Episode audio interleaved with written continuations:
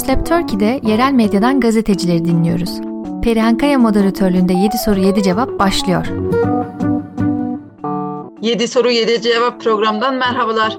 Newstab Türkiye olarak yerel gazetecilerle mesleki sohbetlerimize devam ediyoruz. Programımızın bugünkü konuğu İzmir'den gazeteci arkadaşımız Halil İbrahim Hüner. Halil İbrahim Hüner 1961 yılında Şanlıurfa'da doğdu. 1976 yılında Ege Telgraf gazetesinde foto muhabiri olarak mesleğe başladı.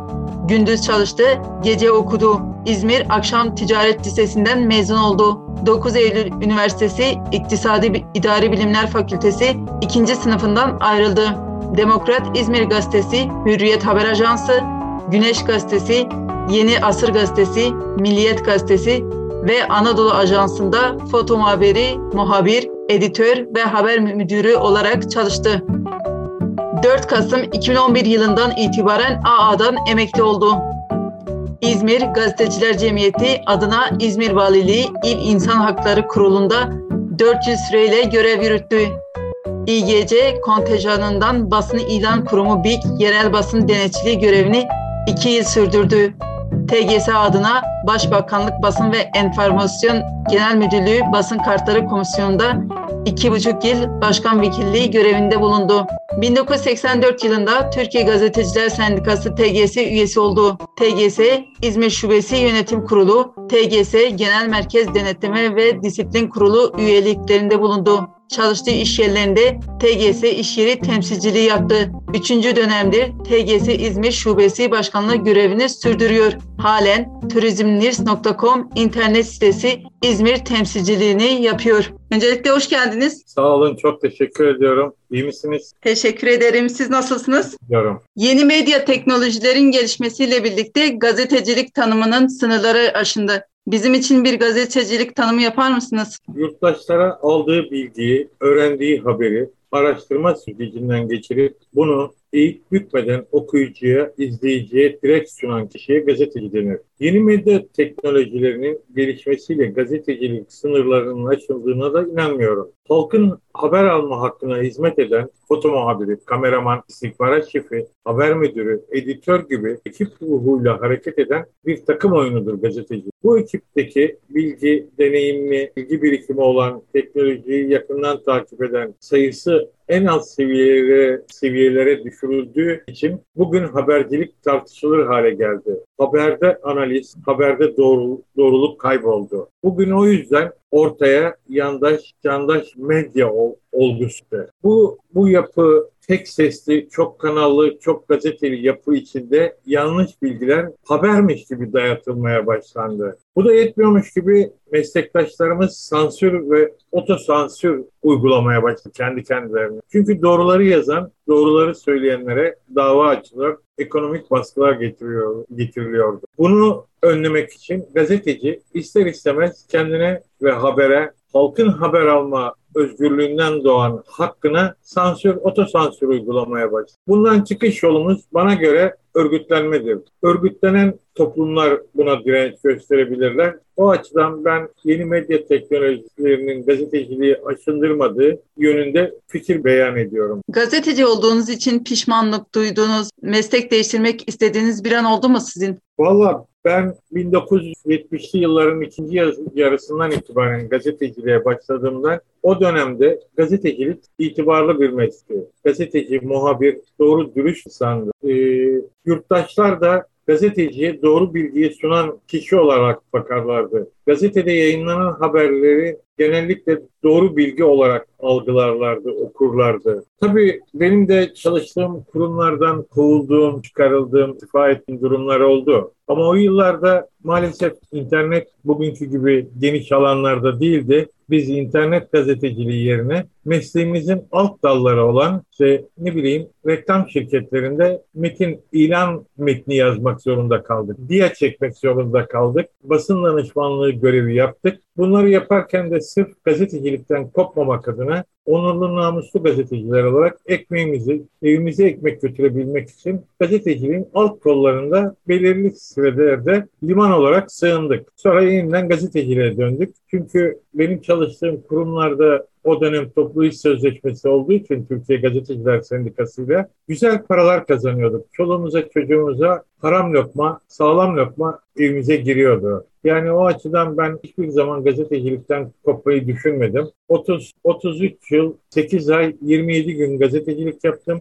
11 yıldır da yaklaşık Türkiye Gazeteciler Sendikası İzmir Şubesi Başkanı olarak gazetecilerin hak ve özgürlüklerini savunuyorum. Ee, bölgenizin çok dilli, çok kültürlü yapısının yapılan yerel haberlerden yansıtabildiğini düşünüyor musunuz? Şimdi çok kültürlülük, çok dillilik bizim zenginliğimizdir. Esas dikkat etmemiz gereken konu demokratik, özgür, laik ve sosyal hukuk devleti adının altında. Yani anayasada eşit yurttaşlık adı altında Türkiye Cumhuriyeti vatandaşı olarak birbirimize saygı gösterip birbirimize anlayarak ama özümseyerek Türkçenin konuşulduğu e, bir ortamda fikirlerimizi, düşüncelerimizi birbirimizle paylaşmalıyız. Tabii ki kendi ana dilinde e, bilgiyi paylaşan bölgelerimiz var. Bu bilgiler de zaten bütün Anadolu medyasından Türk medyasına sızmaktadır, akmaktadır. Bunda bir sorun yok. Sorun şuradan kaynaklanıyor bana göre. Biz bu çok kültürlülüğümüzü, çok dilliliğimizi başkalarının kötü emelleri için kullanmayalım. Yani anayasal vatandaşlığımız var, Türkiye Cumhuriyeti altında birleşmemiz var, ulus devlet kavramımız var ulus devlet bilinciyle, kavramıyla bu konuya yaklaşmalıyız. Bu konuda da zaten e, bugüne kadar e, bizim bölgemizde bir sıkıntı olmadı dililikten dolayı. Yani herkes dilediği dilde konuşuyor, dilediği dilde yazıyor. Ama dediğim gibi fikir ve düşünceyi yayma hürriyeti adı altında biz başka şeylere hizmet et. İzmir'in çok İzmir'in çok kültürlü yapısı haberleri yansıyor mu? Yansıyor. E, çünkü İzmir'de hakikaten e, böyle candaş dediğimiz, yandaş dediğimiz basından ziyade özgür yayıncılık yapan bağımsız gazeteler ve dergiler var. Yani onlar bu kapsamda, bu anlamda okuyucularına her şeyi özgürce sunabiliyorlar. Vatandaş da yurttaş da bunu sağlıklı olarak alabiliyor. Yerel gazetelerin okunmadığı gibi bir algı var. Siz okullarınız hakkında ne kadar bilgiye sahipsiniz? Okurunuzu ne kadar tanıyorsunuz? Şimdi yerel gazeteler deyince e, özellikle şunu belirtmem lazım. Yerel gazeteler ekonomik baskı kıskacı altında. İşverenler e, sigorta ve vergiden dolayı artık norm kadroyu en alt limitte tutmaktadırlar. Yani bugün basın ilan kurumu diyor ki e, Anadolu'da küçük illerde sana dört tane gazeteci yeter. Bunun üç tanesi sayfa sekreteri olsun, bir tanesi de haber müdürü olsun. Sen bundan al, iki yürüt. Muhabirinin olmadığı, foto muhabirinin olmadığı, kameramanın olmadığı bir sistemde gazetecilik yapamazsınız. E, gazetecilik sokakta yapılır, halkın içinde yapılır. Yerel gazetelerin ne yazık ki bugün e, kendi muhabirlerini, foto muhabirlerini, kameramanlarını e, çalıştıracak para bulamadıkları için, veremedikleri için çeşitli kurumlardan gelen bunlar işte odalar, borsalar, e, belediyeler, ilçe belediyeleri, il belediyeleri, valilikler veya çeşitli siyasi partilerin basın birimlerinden gelen basın bilgi notları maalesef yerel gazetelere haber olarak girmektedir.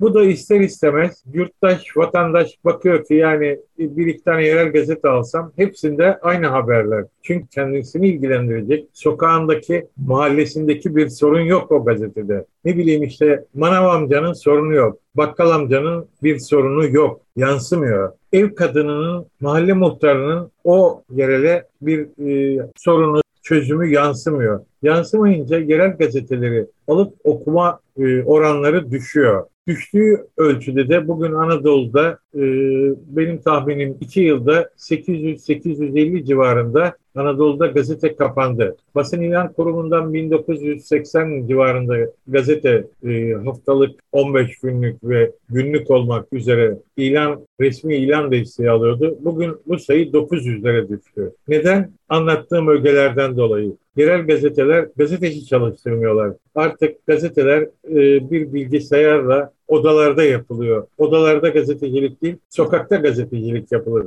Halkın sorununu dinlemeden, halkın e, sorunlarına eğilmeden onlara bir şey sunamazsınız, satamazsınız. O açıdan yani sıkıntı burada. E, yerel gazetelerin halka daha çok eğilmesi, halkın daha çok yanına gitmesi, onlardan görüş alması e, sadece demeç gazeteciliği yapılıyor. Yani lütfen söyleyin şu konuda görüşünüz nedir deniyor. O da o konuda görüşünü bildiriyor. Onunla demeç gazeteciliğine haber yapılıyor. Yurttaş bundan sıkıldı. O yüzden yerel gazetelerin buna dikkat etmesi lazım. Teknolojik imkanlarınız bakımından ne değişseydi gazetecilik süreçleri daha iyi olurdu?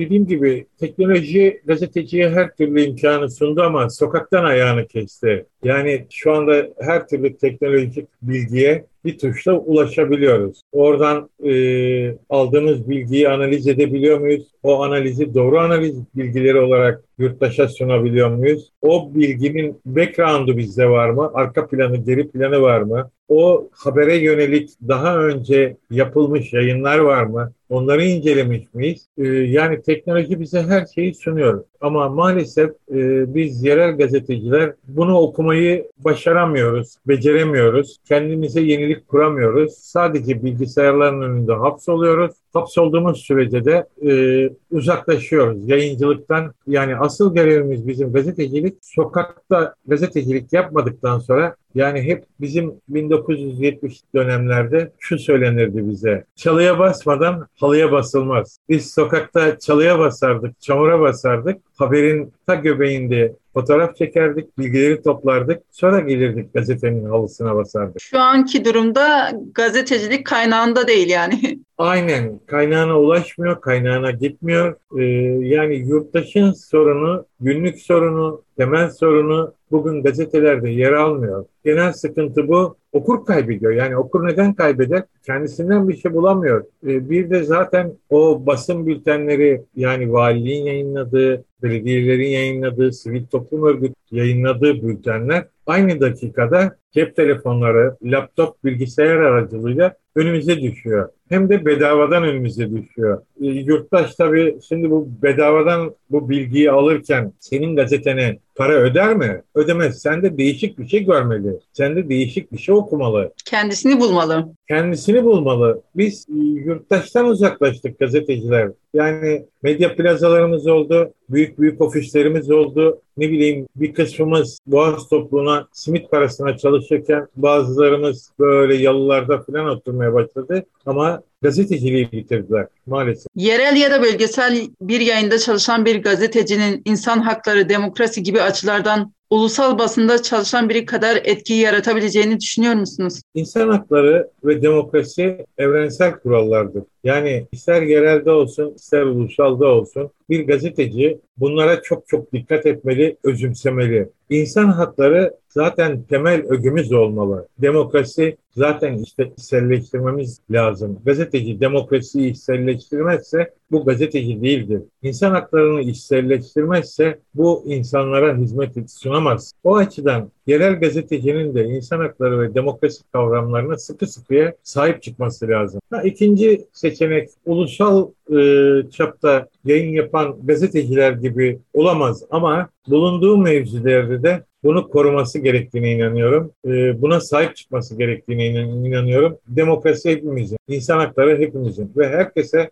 bir gün lazım olacak bunlar. Yerel ya da bölgesel yayınlarda neyi değiştirmek isterdiniz? Şimdi yerel medyada özellikle şunu değiştirmek isterdim. Yılın 365 gün e, oda başkanına, borsa başkanına, belediye başkanına, valisine, kaymakamına, emniyet müdürüne her türlü haberini, bilgisini gazeteye vererek halka yansıt, yerel gazetelere maalesef bu yetkililer ve etkililer sahip çıkmıyorlar. Reklam vermiyorlar, ilan vermiyorlar. Satışı yönünde e, kentlerinde, illerinde, ilçelerinde iyi bir yerlerde görünüp satılmasına katkı sağlamıyorlar. Böyle olunca yerel medya tabii reklam ve ilan pastasından yeterli pay alamayınca bu kısır döngüye giriyoruz. Yani ne kadar ekmek o kadar köfte. Yerel gazete büyümediği için, gelişmediği için gazeteciyi istihdam edemiyor. İstihdam edemediği için gazete satılmıyor. Ben burada yerel gazetelere e, yaklaşık 5-6 yıldır şunu söylüyorum. Onlara gidip o yönde de çalışmalar yapıyorum. Diyorum ki arkadaşlar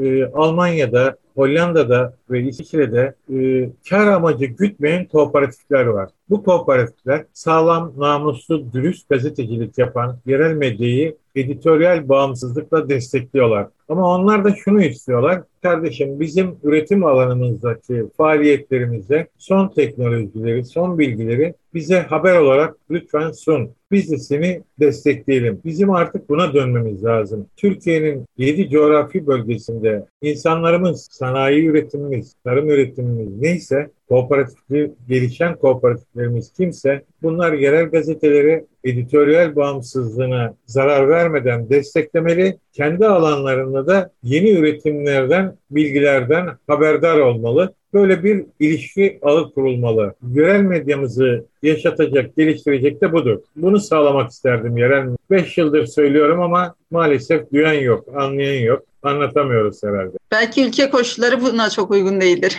Ülke koşulları buna çok uygun değil değil. E, sivil toplum örgütlerindeki yöneticilerin buna kafası basmıyor. Yani sadece sen benim ben sana para vereyim ama benim yayınımı yap. Benim sesimi ortaya çıkar. E, ben merkezi bir yapı oluşturulmak isteniyor. Oysa benim dediğim e, Hollanda'da, Almanya'da, İsviçre'de gördüğümüz sistemler o kooperatifler herhangi bir yayına karışamıyorlar. Gazetecilik faaliyetlerini orada sürdürüyorlar. Sadece bu kooperatiflerin üyelerine yeni teknolojik bilgiler, alanlarında yenilikler o gazetelerde. O da yani gazetenin üçte birini geçmeyecek şekilde haber olarak tamamı da değil. Üçte bir haftada mesela bir sayfa o kooperatifin üyelerine yönelik yeni bilgi ve teknolojileri orada sunuyorsun. Yani orada kooperatif üyeleri de ya biz bu gazeteyi niye destekliyoruz demiyorlar. Çünkü biliyorlar ki e, okuma her şeydir, bilgi her şeydir. E, doğru bilgiye ulaşmanın parası